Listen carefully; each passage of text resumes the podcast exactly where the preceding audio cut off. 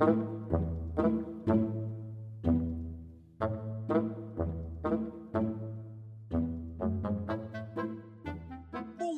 dia, boa tarde e boa noite, meus caros e minhas caras frequentadores desta incrível taverna. Aqui quem fala é o Fredão, trazendo mais podcast pra vocês. E o podcast de hoje, o assunto vai ser: eram os deuses astronautas? Não sei.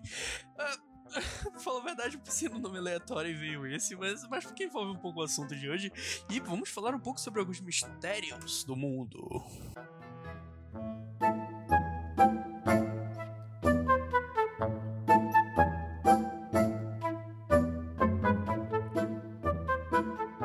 Sabe, recentemente eu andei dando umas olhadas nos cafundós da internet, basicamente o Reddit, e tem algumas comunidades, alguns subs gringos que são bem interessantes, que falam sobre mistérios, coisas que aconteceram em geral. E eu me deparei com um que me deixou assim meio pá das ideias, sabe? Que é o mistério das. o mito, na verdade, das Little People, ou seja, pessoas pequenas.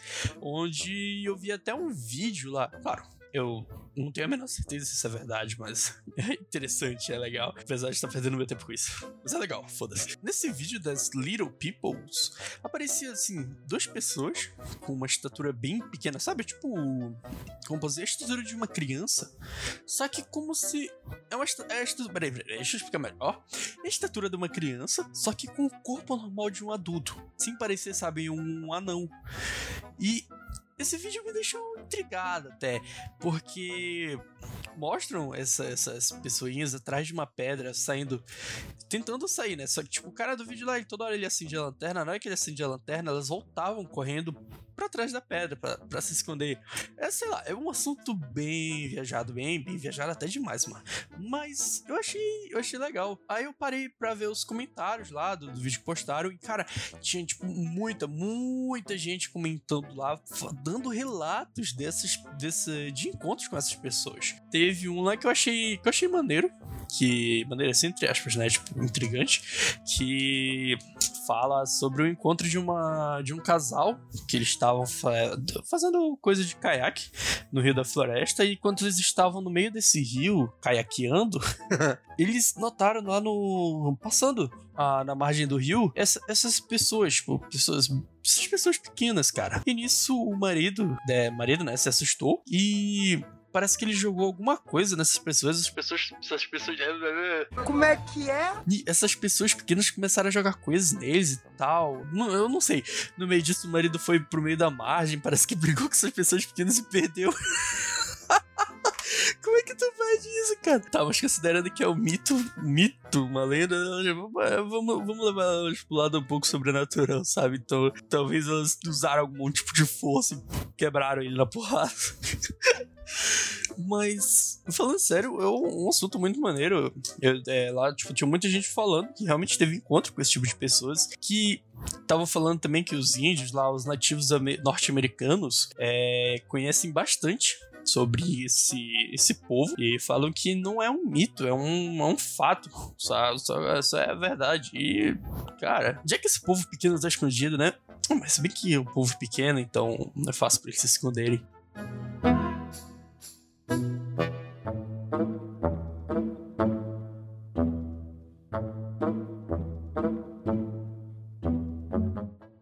Mas fora isso, tem caso vocês não estejam acompanhando, na verdade até porque já aparentemente já acabou, teve um caso bem recente, agora de outubro para novembro, que foi o caso lá das luzes de Porto Alegre, se eu não me engano, que foram captadas até pelos aeroportos e pelos radares e pelos pilotos lá, que eles filmaram e tal. E cara, esse eu acho um assunto muito foda, porque é algo que realmente a gente não pode não pode entender. Uns falam que são drones, outros falam que são bolas de, de raio que atravessam o céu. Cara, certas coisas certas coisas que o pessoal tenta explicar não tem sentido. Eu creio que ceticismo demais acaba estragando as coisas, sabe? Toda hora a pessoa vai querer ter um, uma prova contra aquilo e nunca vai querer acreditar. Mas eu, eu, eu acredito.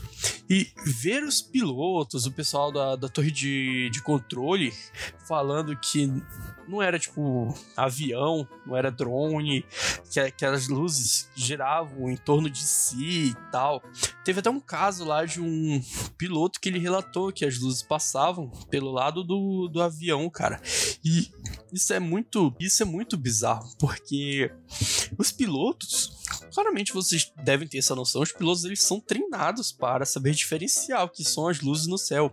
Se são Vênus, se são drones, se são outros aviões. E nisso, eu, claramente eles falavam que não eram aviões, é algo do tipo, sabe? Sempre tem algum pra coisar, mano, pra desacreditar.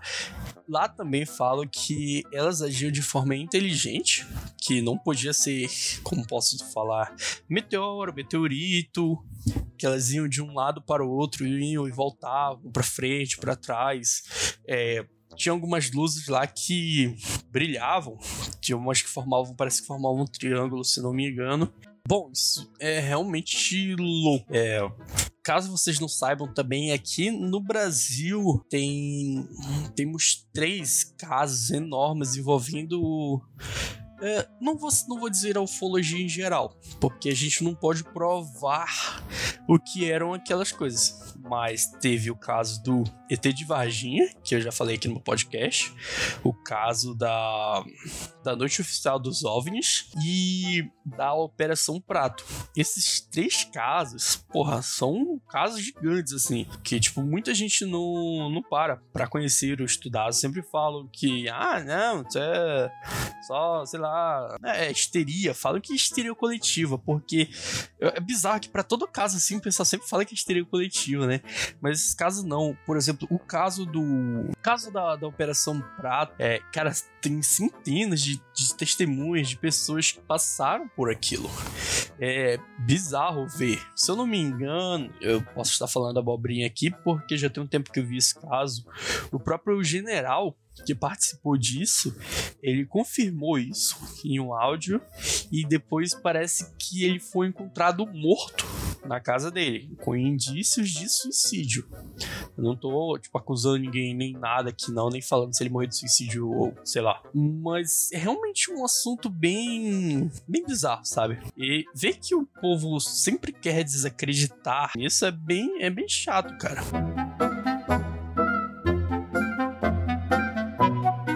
Mas falando sério, como quando nós vamos confirmar o mistério um mistério desse? Será que esses mistérios vão continuar sendo só mistérios para maioria da população?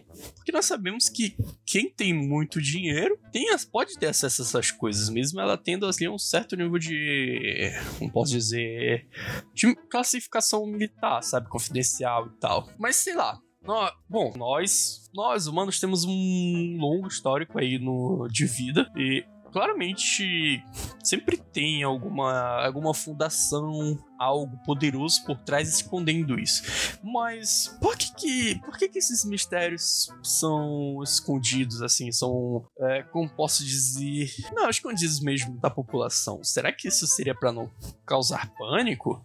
Para proteger, por exemplo, as espécies do, das pessoas pequenas, da little people, de ataques de nós, humanos normais?